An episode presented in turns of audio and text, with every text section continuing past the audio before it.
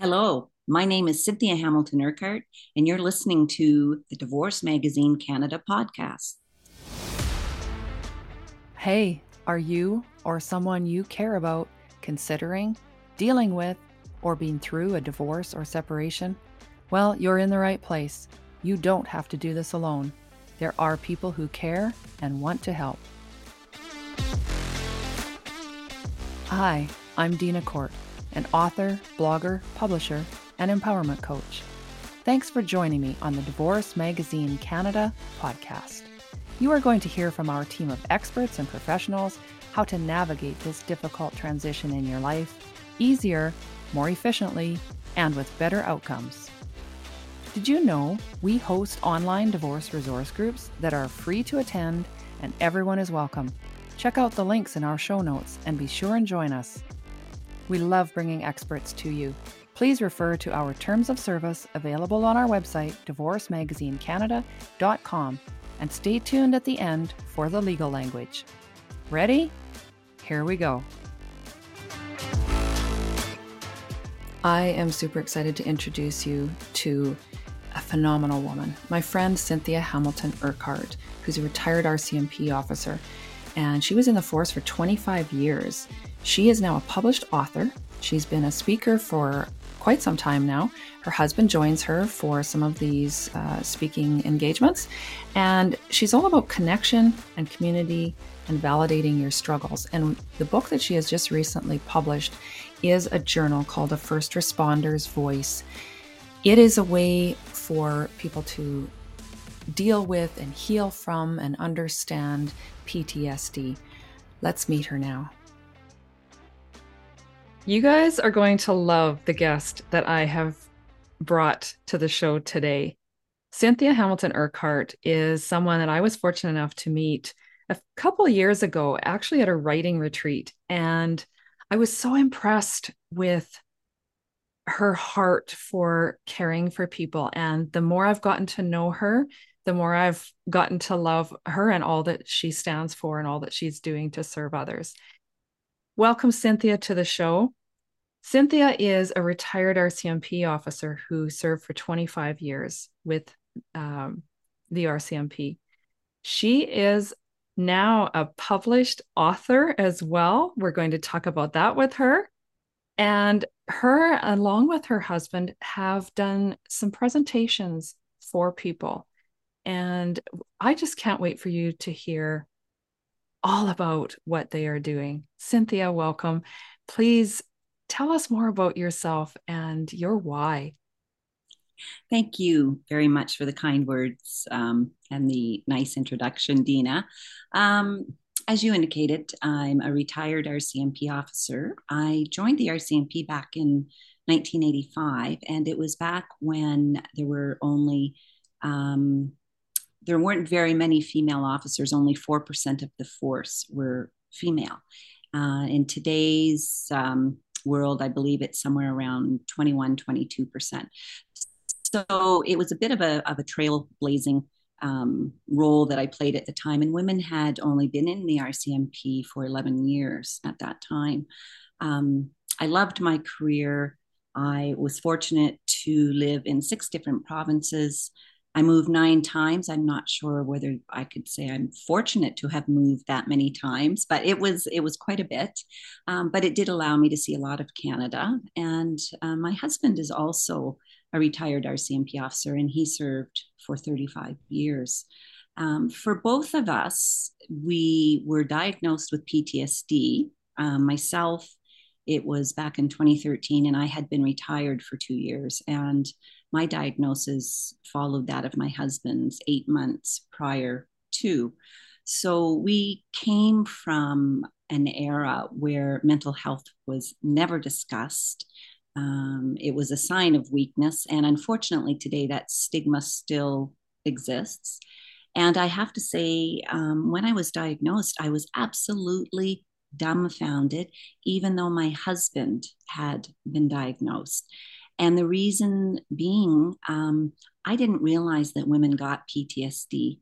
My only um, vision of, of mental illness with PTSD was what I saw on TV you know the hollywood version of it and it's just um, unfortunate because the stereotypes about what somebody who has a mental illness come from a lot of our um, media and um, entertainment world so um, it was quite a journey and I learned a lot about myself throughout it. Um, I was treated at the Operational Stress Injury Clinic in Calgary, and my husband received treatment. And we still live with the consequences of having PTSD. But what we have realized is that um, there is hope and you can move forward. And I want to use my experiences to teach others um, what the journey is like, um, how difficult it is to um, live in a world where mental illness is stigmatized and people are fearful and they're fearful because they don't know a lot about it. Um, but yet there's hope out there for those of us suffering from it. And i also wanted to become um, a voice for first responders as well. And um, that started just with me sharing stories and people wanting to hear more and learn more about what it was like to come from the first responder world. And, um, but what I found was that when I shared a story, somebody else had a story to share back with me. And um, it's that con- connection, the human connection and human suffering that we all endure. It's part of the human condition.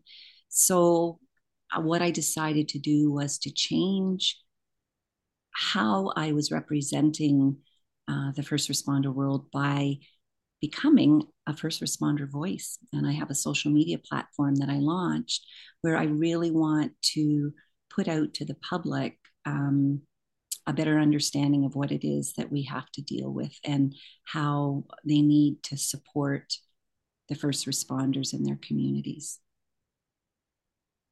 That is, it's beautiful. It's something that you've taken that has been traumatic and using it to help others so that they know that they aren't alone. And I think that stigma that you refer to is very strongly ingrained in our society.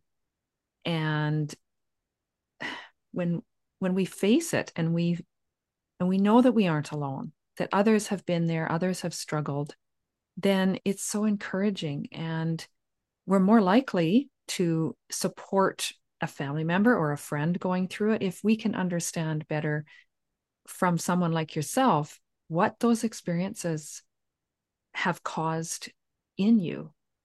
And I love how you've told about discovering the extraordinary service, the extraordinary acts that you had no choice but to be involved in. That was that was the line of work that you were in you were exposed to things that many of us have may never and and have never seen or considered. You know our brain just wants to kind of mm-hmm. dodge away from it and and avoid and avoid that right? And you had no choice. This was how you served. Yeah and i th- i think what i realized as i um since I've been retired is one thing that most of us as first responders don't recognize is the extraordinary work we do. And what I will say right away about that term, um, I don't mean extraordinary in the fact that we're better than anyone else. We're just very different. And I use the term specifically. I looked it up in the dictionary, and it's um, something that is um, different or unusual to a marked extent. And if we don't realize that what we do is extraordinary, then we don't understand that we could end up with extraordinary struggles and um, carry extraordinary burdens. The work that we do is our normal day to day life, and we don't think about that. Um, but what we have to do is understand that it is so extraordinary and so outside of what um, people experience in a normal day to day world that we're not equipped to deal with it and not on our own. So, if we want to get um, support and uplift our first responders, we need the mental health support and um, proactively, not after we're running into problems, but we need to go into these careers um, with a really good understanding of uh, what to look out for, what the struggles could be. And then if we are struggling, to have easy access to the care that we need. And what I tell people is that because first responder mental health care is complicated, inconvenient, and expensive, nobody wants to deal with it. And, um, you know, the sad part is because of that, um, we're pushed aside. There's still stigma. It's not convenient. If you're sick, then you also know that maybe your partner who is struggling. Um, well, if you call in sick, what about them? It, it's just, it is, it's complicated, it's expensive. And um, it's just inconvenient for systems that are already broken to have to deal with it. So these are the things through a first responder voice that I speak about. And I'm trying to educate and get conversations going and say the status quo doesn't cut it. And we can't take our first responders for granted um, because we're not going to have any left. No one is going to want to take on those jobs if we're not being supported by the communities that we're looking after. The part that I find isn't always considered that you have made great efforts towards bringing more awareness is how this affects the families, how it expects, uh, uh, affects the spouses of first responders, especially if they have a similar relationship like you do where you're both first responders mm-hmm. and then mm-hmm. how how does that then affect their extended family their children the people around them that don't understand entirely what it is that they do or how it affects them and yeah, I, I love how you've. Sorry to cut you no, off. No, that's all right. I love how you've uh, started working even more so that way and enlisted your husband to help as well. Yes, that was a gradual process too. It's like, well, why don't you come along with on the, on this one? Um, that's the other part of the equation with first responders. It, it is the family, it's the spouse, the partner. And uh, my husband and I just recently spoke at um, a first responders uh, partner spouse retreat um, that was hosted by To Serve and Connect Canada, and they support spouses and families. And um, that's exactly it. You know, when you um, watch your spouse walk out the door and wonder if they're going to come home at the end of the day or the night, um, day after day after day, that takes a toll. Um, how do you pick up the pieces? How do you support your first re- responder partner if they start to struggle with their mental health? How um, is the family impacted and the children by the fact that, um, you know, uh, a family member, a mom, a dad, whoever um, is constantly not there because they're working. And the one thing I think people forget about um, first responders is that when you walk in the door, um, you're ne- you may not be on shift, but you're always on shift. It never stops. You can't just turn the switch off and um, forget about the fact that you dealt with a trauma or a tragedy that day or that night, or maybe two or three or four, or the one from a week ago. Um, it just doesn't work like that. So you're never really off shift and um, the emotional toll that it takes on families and everyone is again something our communities don't take into consideration um, they're also sacrificing to serve their communities by being and supporting the first responder spouse. Well in the majority I, I mean all cases of of their work situations are are human interactions human and it's not you know not to discount people that work with machinery all day but you're you're working with other humans you're seeing them in in very difficult situations that um you know mm-hmm. we don't we don't like to consider that humans can either act that way or have been hurt that way or uh, are in a, in a danger. And and the adrenaline that that a person is living with um, on numerous it could be numerous times during one shift. Yeah just and and that's the frontline person. Then they come home like you say and you, you can't just turn that off you still have those conversations or those scenes mm-hmm. in your memory. And you now come home to a spouse that is very stressed mm-hmm. and mm-hmm. and may not know how to express their concern. They may be terrified of of what you've seen and the unknown and and maybe lash out sometimes in frustration. And I, I can just sense that there's a lot of communication struggles with spouses. And it, it's probably a a very difficult relationship to maintain. There's a lot of layers. There there really are. And um, what my husband and i when we're speaking at any of these events talk about is communication is is key. And um, understanding how your partner works. And i'm talking from both perspectives. Um, you know do you talk to your your spouse about maybe what went on at shift, the things that you're permitted to discuss. Mm-hmm. Maybe your spouse wants to know, maybe they don't want to know. Maybe you do want to tell them, maybe you don't want to tell them. You know, the disconnect. How do you how do you work through that? How do you uh, figure out a plan about decompressing when you are done a shift and you've got young children at home that um, are waiting for you to be there 100% for them and how do you give after you've just dealt with um, a tragic set of circumstances? Um, the layers are, are, deep and it's complex. And um, the event that we had the spousal retreat by to serve and connect canada is wonderful because it gives um, spouses and partners an opportunity to connect with others and they exchange ideas. How do you deal with this? How do you deal with that? What happens here? Um, you know for my husband and i we um, we've been married about 20, 27 years now. And when we got married, we were both divorced before. And so we ended up with a blended family of five children.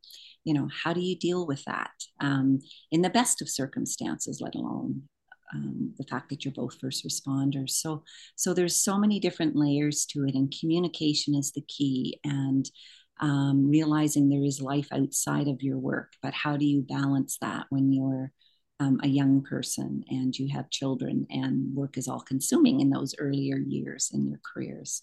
Um, there's nothing there's nothing easy about it. And one other thing i wanted to say um, to dina is that a lot of times we'll have people will say to us well you signed up for it. You signed up for the job right? You know you knew. And what i always say to to those people is that I signed up to serve my community in whatever capacity, you know, as a police officer, a firefighter, but you never truly know and understand what lays before you. And how can you? Because you've never experienced it before. Um, you also don't understand that the support that you're expecting may not be there from a mental health perspective or whatever whatever type of support you're looking for. Um, you may not understand that the organizations themselves are struggling to find better ways to do things and how are um, how are the employees treated within the organizations. All of those things play a role. So yeah i may have signed up for it um, but there's lots of things I didn't know came with the package and I didn't understand. And you don't know how you'll respond to some of these tragic situations and traumas until you're exposed to them. So um, it's not it's not a fair comment.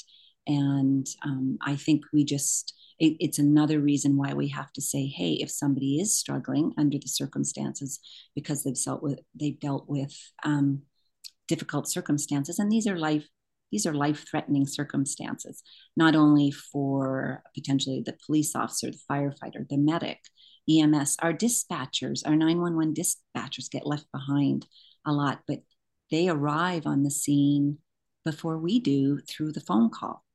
Um, and they're dealing with people. Um, our corrections officers, anybody that is serving the community to keep the community safe.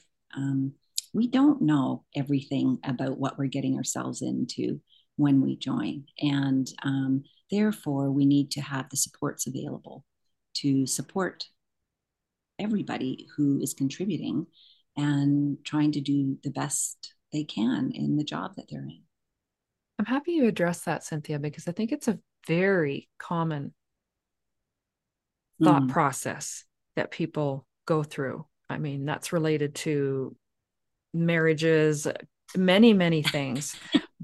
right? Yeah, it, but it it's it's it's painful to consider uh, every shift you don't even know what you're going to face and how you're going to react to it until that's happening and you may in one community have support and and like you've moved you said what nine different times with your work and experienced a variety i'm assuming of support from your peers or mm-hmm. lack of support and that the whole mental health thing and that whole stigma that is around it i'm just picturing as a spouse whether it's the husband or the wife returns home after a shift and they are struggling mm-hmm.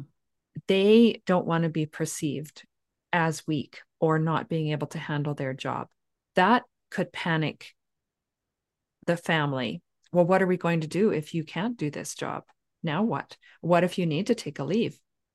Will there be a reduction in your pay where what what will the others think? You know i'll go out into the community and everyone knows that my husband or wife is off on stress leaves. Uh, how will that be perceived? Mm-hmm. there's there's so much that that is to be considered around this and the work that you are doing is phenomenal to help bring that awareness, build that compassion, and help support families so that they aren't struggling with this entirely by themselves and feeling alone. So I thank you. I want to make sure that we mention again the first responder voice is where Cynthia is on social media. And yes. she is there creating a community where you can connect and find validation for your struggles and and other other ways that she supports what is very exciting is she is a newly published author and she is making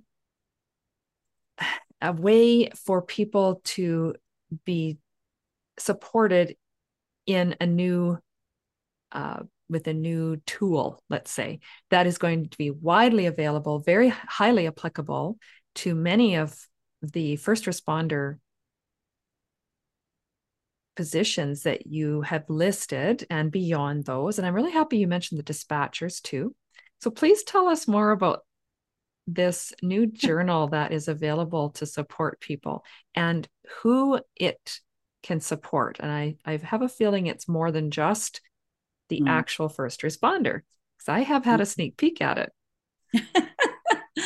thank thank you. Um, yes, I'm very excited about this. Um, this journal, and and I call it a book journal. I, I sometimes I wish I could have I put it in the title, but I didn't. And the reason the reason I um, call it that is it's not it's not a regular journal that people are familiar with where you just write write down your thoughts. It's a guided, prompted journal to help help encourage mental health care, help encourage taking first steps, and helping um, first responders, their families, friends, and anyone connected to the first responder world find the words that they need to be able to convey that they're struggling.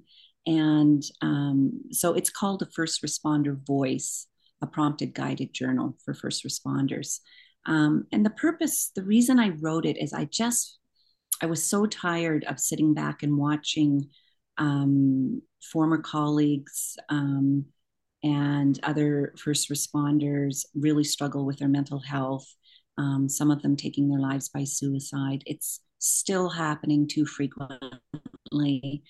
Um, the reality of the world that we're in today is that we don't have enough people to provide the appropriate mental health care. Um, there are programs out there, they're not easily accessed. Um, just to give an example, if you're um, if you work in a rural area policing, whether it's RCMP, it could be the Quebec Provincial Police, Ontario Provincial Police. Um, if you work in a small rural community, you don't just drive down the road to the psychologist's office and, and go for an appointment. um, you don't have access to that care so there's the reality is there's lots of struggles um, in some of the smaller detachment areas where um, first responders can work there may only be three or four of you and if you go off sick um, and it's something difficult it's the guilt that you feel because you're leaving behind three members by themselves, whether it's firefighters, like I said, or dispatchers, or whoever it is. Um, it's just complicated. So I wanted to be able to provide support in some way. And in my perfect world, I could meet with everyone and give them all of the advice and experience and the circumstances that I've been through. Um, but that's not real. So it's almost like a peer in your pocket. It's it's a it's a book. It's 181 pages. It's filled with um, information. It gives uh, a glimpse of my story. Um, I actually have a poem in there that I wrote, which really gives people a glimpse of um, what it's like to be on a call. And I'm using it for first responders because I want them to feel what they need to feel and then to write it down. There's questions, um, different sections in the journal that uh, deal with family, deal with work, um, deal with um, feeling um, disconnected, all these different things. So it gives an opportunity for the first responder or the family member, whoever it is, to think about these things and be asked. Um, it's got some resources in the back as well in case people need support. And if um, it really encourages people to to reach out and take those first steps. So what now? You finish you finish this journal you know maybe you only filled in two questions maybe you filled in the whole book. Um, you don't it's a safe place to write things down where you're not judged. It doesn't matter if you write in full sentences or throw a word down or draw a picture I've tried to incorporate everything. And like I say at the start of the journal is that, you know, I, I'm not a therapist and I'm not a counselor, but I, ha- I am someone who has um, lived experience within the first responder world. And that experience comes from my own personal experience of 25 years and my husband's of 35 years. And with every move we made, we interacted with 911 dispatchers and firefighters and EMS and paramedics and corrections officers and military um, and all of the lived experiences and interactions that we've had with all those people. So this is just um, my way of giving back and saying, if you're struggling, please. And it could be a spouse purchases it for a partner. It could be a friend that purchases it. It could be a family member. And even though it's geared towards um, first responders, realistically, anybody could pick it up and um, that's dealt with trauma or tragedy and take a look at it and learn from it and start thinking and reflecting on what their own struggles are um, the importance of taking those first steps and how that might happen. And this is what i've i've addressed in in the book and i'm just really really excited about it. I think what i love the most about this is the title first responders' voice is an invitation to hear you share why this is important to you, that you have been there, that this is your voice telling your truth, and encouraging them to maybe consider that they have something to deal with, that they that the reactions, the strong feelings, the anxiety, whatever reactions they're feeling, do have a root cause that you have similar, you have in common. And like you said, you were you were dumbfounded that you were diagnosed with PTSD. And this is eight months after you supported your husband through getting that diagnosis and seeing what he was dealing with. You were in the same home and in a relationship and had experienced 25 of the 35 let's say mm-hmm. roughly that he had experienced and and you still were taken by surprise by that diagnosis. Yeah so and actually my husband tricked me into treatment.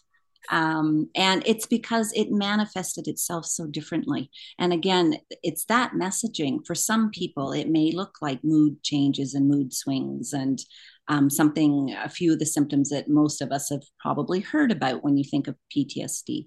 For myself, it was the opposite. It was a sense of overwhelm. I wasn't able to make decisions. Um, I wasn't sleeping well. I um, I woke up um, every morning to the image of um, a child that I wasn't able to save. And I thought that was normal. I thought it was normal because I'm a police officer. Those happen to be my memories. It's not normal. So, this is why I talk about this because um, in the same household um, with someone with PTSD, and I didn't even recognize it in myself. And it wasn't until my husband started undergoing treatment that he recognized the more he learned about it that I was struggling, but in a different way. And that's lack of education um, as far as we are with first responders. So we're talking about it more, which is a fantastic thing. Um, some organizations are bringing in programs that are are amazing and and other organizations aren't able to and the problem is that it's all over the place and um, we just need to be able to speak out about the reality of what the struggles are. And I was embarrassed. I was humiliated. One of my first thoughts was, what about all those people that said to me, I don't know how you do it. You're raising a blended family. Your spouse is, um, is a police officer. You're a police officer. Wow, you're amazing. And I remember thinking, oh, I'm not amazing. Not only am I not amazing, I'm a failure. And those are the things that we deal with based on the nature of the jobs that we're in. So, um, this book, I hope so many people read it and learn about what our struggles are, especially the first responders. We tend to be the hardest on ourselves, even if we recognize um, that we that weakness is not a valid way to describe what our struggles are in any way, shape, or form. We still think it. It's the nature of the group that we work within. And some people may criticize me for saying it, but it is the reality and it is still going on out there. And um, unfortunately, in many cases, um, programs that are brought into organizations are boxes that get checked off yep, we did this, this, this, and this. But how effective are your programs? Are the members actually able to access it? Are they improving? And when you're running organizations that are broken, that are short staffed, that don't have enough funding, um, this is another complication that you have to deal with. it's so it's so huge and it impacts it ripples out and impacts so many people and I'm hoping that we can get this book into the hands of so many, whether they support a family member or a friend, or maybe they support. And then once they start reading it, they start recognizing that that they also have been affected in ways they they didn't realize and that they they do need help and and compassion for themselves as well as as those around them whether yes. they were frontline or you know whatever it was i really uh, encourage anyone who's listening to check this book out get every i i challenge anyone to go through their contact list and and tell me that they have not one single person that's a friend or a neighbor or a relative that has served in some capacity in this way as a frontline. Um, I'd like to also say, you know, the first responders, yes, but there's emergency room nurses. Those are one of the first the ambulance yeah. you know obviously all the ambulance the ems but even in the medical field when when you know this whole pandemic we've just been through there is a lot that went on and it added a whole new element to the the whole stigma and the trauma you know the the the whole blame game of what's really happening and who's supporting what and and they're just trying to do their job yeah and, and i think and it really can it, it really can help them. I actually i talk in the in the book in the beginning of the book about um, moral trauma and sanctuary trauma and, and just a, a very quick moral trauma is when you're trying to um, deal with circumstances as a first responder or a frontline worker, um, such as the medical field and um, you don't have the appropriate resources to be able to give the care or provide the help that is necessary. And and that's a moral trauma. You're you're trying to do the best you can. It's not what you trained for. And for the first responders um, especially in the medical field during during covid it was absolutely horrendous for them. And sanctuary trauma is really uh, when the organization that you work for um, puts so much pressure on you or causes another type of trauma because you're not being supported you're not being supported by the organization that you work for and you're expecting them um, to provide that support and to look after you as an employee and you're not getting it. And it can be extremely traumatic um, in different types of circumstances. So so this is what the book does. It talks about these different terms ptsd you know what is that? What is trauma? Anyway um, and so part of it is the education component to say, hey, here are the terms. But I describe all of this in, in my own language um, in terms that um, will be familiar and easy to understand for uh, people looking to educate themselves on, on the topics. And I appreciate you um, saying to people, look, if you know someone and um, you want to support them, pick up a journal and offer it to them. And if they feel they don't need it, um, certainly they could give it to someone maybe they know that is struggling. And and the book isn't just for people that are struggling. The whole idea as well is for first responders to become aware if there's red flags. Here's what you need to watch out for. Keep this in mind. If this if these thoughts are coming into your head, maybe you need to be going, ooh, you know i'm not sure i should be thinking like this or um, write down the things um, responses to the questions that i'm asking and think about them and just think oh i've never thought about that. Is that a thing? Oh is that a problem? Um, so it comes at the issue from all different per, all different um, pathways to try to say hey as first responders we need to understand that what we do is extraordinary it causes it can cause extraordinary burdens that result in extraordinary um, uh, the requirement for re- extraordinary care in, in a lot of cases. Uh, we need to be educated. We need to know what the red flags are. Um, here's here's here's how you can take first steps. How does this feel for you? Who could you potentially reach out to? Um, there's resources in the in the back. I've even got a list of about seven or eight songs that um, I find very um, encouraging in the book that I'm suggesting to people listen to the songs, maybe make up your own list. So I just put everything and anything in there that I could draw from that might actually make a difference. And again, I know this is cliche, but if it helps even one person, um, then for me, all of the work that I put into it is has been worth it. I want to bring this back to couples and families again. And how this tool I feel would be amazing for a spouse to get and read through or look at and to open conversations to sit down and work through this together and use it as an opening you know have have you felt or thought these things? Is this something you've experienced? And it would help that communication and help them explain what they're feeling, what they've seen, what happens, how it's affecting them.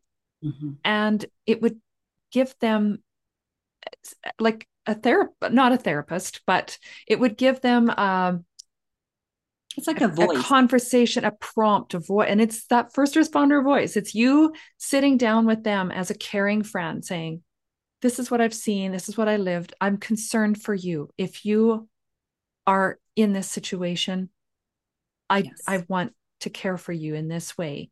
And with this book, you can do it with a far larger audience than when you or you and your husband speak to groups. It's mm-hmm. very powerful to hear you share. But this is another way that they can sit down on their on their own time in their own space and and work through this a bit and and have those conversations and it might be a son a daughter a, a mm-hmm. grandson uh, an aunt uncle friend neighbor and you you offer this and say hey you know i i found this and it really made me think about you And maybe you would like to look at it. If you want to talk about it, I'm I'm here. I'd like to understand better what what your world is like and what you're dealing with. There's so many ways to use this book. Yes.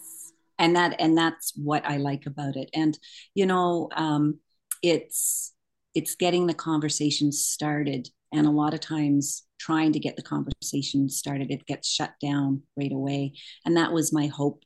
Um, and that was my hope with even coming up with the first responder voice platform and name to say we you know we do have a voice and we don't use it we use it to to help others uh, we don't use it to help ourselves and um, it's like I, I say helping others is what we do helping ourselves not so much because we don't know how to. We're experts in everybody solving everybody else's issues. And um, what's also good about it is that um, you know we talk about first responders but there's huge struggles for first responders who have retired and um, are on their own or um, all of those years of work maybe they've made it th- made it through the years but things come back in um, uh, when they're in their retirement years. And um, same thing with military veterans. And that so it's not just active members but it's also it's also those of us who have retired because we tend to be more isolated and reaching out isn't as easy and we don't have an employer. And unfortunately um, for the organizations that um, do um, extend help to us, um, sometimes it's very difficult to get the help, even though it's there. Um, accessing it isn't simple and it's not made easy for us either. So um, it isn't always as it seems. And again, this is why um, I have this book. And you're right to use it as a tool to get conversations going, um, no matter what that looks like, even if it's leaving it on the table and somebody walks by, a first responder voice. Oh, what's that about? And and um, get started from there. So that is that is my hope, Dina, that it's that gap. Like I said, it's appear in, in your pocket somebody and something you can carry around. And even when you go to take those first steps, if you've written down um, responses to the questions that I've asked, if you go see a therapist and you find it extremely um, intimidating to talk or have conversations about those topics if it's in the journal you can pass the journal to them and just have them read what your what the issues are that you're dealing with or um, you may not even know their issues but yes um, for example a question um, you know do you have um, thoughts that pop into your head from calls you've been on from years ago or, or days ago whatever that looks like um, without warning? And you know how you respond to those questions is um, all of a sudden you may recognize like oh um, maybe those visions aren't supposed to be there in the front of my mind every day. And gee maybe i am struggling and that's why i can't make decisions. I didn't realize that. Um, my my energy is being drained because i'm seeing these visions that i don't want to see so it's taking up mental energy. So there's so many um, perspectives, so many uses, so many ways this book um, journal can support people that I just really hope that it gets out to the people that that need to see it. Well, I'll do all that I can. And my hope too is I don't know if you know any statistics, and I didn't do any research on that, of marriages that fail be where there is a first responder as either one or, or both partners you know that's my heart is with those families. Um, you know all first responders we're so grateful for the service that they provide to our communities but the families that are affected and the children uh, do you happen to know if it's higher in those cases than than in general? Um, unfortunately, I don't know numbers and the statistics, but I do know that the um, uh, the rates of divorce amongst uh, first responders is quite high, and um, for myself, that's where um, if we can educate and um, provide programs for couples that are in first responder relationships and marriages and um, help them deal with all life is difficult in the best of circumstances for people. Marriage is difficult in the best of circumstances for people. And you're always working and growing and developing and needing to communicate. But when you bring um, a first responder into that relationship, it's extremely difficult um, to manage. It, it can work and it can work wonderfully. And for anybody who's listening to the podcast, please don't give up if you you're having a hard time. But on the other hand, you also have to recognize that if it is something that isn't going to work and you are struggling, you need to look after yourself as well. So it's both perspectives there. But um, what's going to make it work is communication and connection and support, um, peer support, support from people who have made it through, and um, their marriages are thriving and um, getting the information out there. So it, it can be very isolating when um, somebody doesn't understand for the the 10th time your spouse is working this holiday and you don't get to celebrate with them, or they had to cancel last minute, or um, the children um, hear about a first responder that is injured on the job or was killed on the job and how do you console a child? Um, does the family have access to therapists to help support them through those things? So um, it is difficult and it is a journey but it's a journey that can be an incredible journey as well um, especially if you have the right the right supports. That's fantastic. And you are definitely doing what you can to be a support yes. and an educator and your husband is involved as well, which I think is just a beautiful partnership because you can both speak from being a spouse to a first responder as well as being a first responder. Do you have any events coming up where you will be speaking or presenting? Um, I don't actually right now. I don't. Um, I know that there is a um,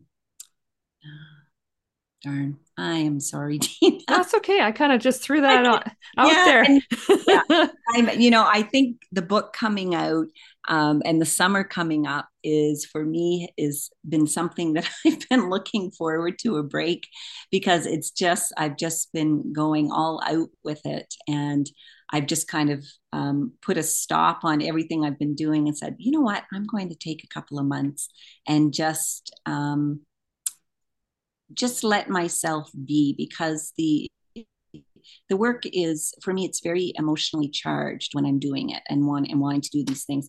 Obviously with the with um, the book i have things to follow up on but i really am just taking a break and going to um, give myself some time to recharge and my husband as well to recharge over the summer. And uh, we'll be heading back to the maritimes for a wedding. We're both originally from new brunswick and um, so we're heading back actually to Nova Scotia for a wedding this summer and looking forward looking forward to doing that and visiting family and um, hopefully having nothing to do for maybe a full week all at once. Well, that's a lesson in itself, Cynthia, because you talked about one of the symptoms that you experienced was overwhelm mm-hmm. and difficulty making decisions and i'm guessing that boundaries might have been something too and allowing yourself a little a little space and that you've learned. And i'm happy i'm i'm so proud of you for having the book done. Literally um just days ago. And it's published now and it's a well deserved break. And with summer coming up that's going to be fantastic. We will be sure to have you back again because i think we need to have more conversation around what you've experienced and share more of your first responder voice with the audience because it it's resonating with others you've already seen that mm-hmm. when you speak and when you present and when you've shared and we want to get some more of of your voice out to the public and create more of that compassionate net that is there to to or the big you know the the warm embrace for those uh, and free of stigma. Yes. Just trying to bust that stigma. I thank you so much for joining the show today, for sharing what you have experienced, for putting this book out into the world and and offering your voice as a comfort, as a you know, I, I just I kind of see it as a I keep seeing it in my mind as a lighthouse. you know, I, I don't know why, but that is what I see in my mind as a bit of a lighthouse for people that, you know, they're crashing in the storm of life and they know that there's somebody who's been there and cares and, and understands them and and isn't isn't going to judge them and is trying to help others understand in the same way. Thank you so well. Thank you, Dina, for just even giving me the platform to speak and um, you know what you do uh, and getting my voice out there through the advocacy work that you do yourself. Um, it's what hopefully will start to change our world because we need kindness and compassion and understanding of, of um, what people are dealing with today. So thank you so much. And I would love to come back again. Fantastic. Hopefully, you heard something today that helps you wherever you might be in life. Do you have questions or a suggestion for a topic you want to know more about? Let me know. Check the show notes for all the contact information. Follow this podcast and find us on social. Know anyone who might find this information helpful? Be a friend and share it. And hey, thank you for hanging out with me today. Keep smiling that beautiful smile. The world needs your sunshine. It means a lot that you spend this time with us and meet our experts and professionals who can help you through divorce or separation please refer to our terms of service available on our website, divorcemagazinecanada.com. The link is in the show notes. Our disclaimer divorce resource groups, blog, and all content, including our podcast, is intended to educate and provide quality, credible resource information. The contents should not be used as factual until consultation with the appropriate professionals for any guidance. Divorce Magazine Canada does not constitute endorsements for nor liability for any claims made in the presenting of this information.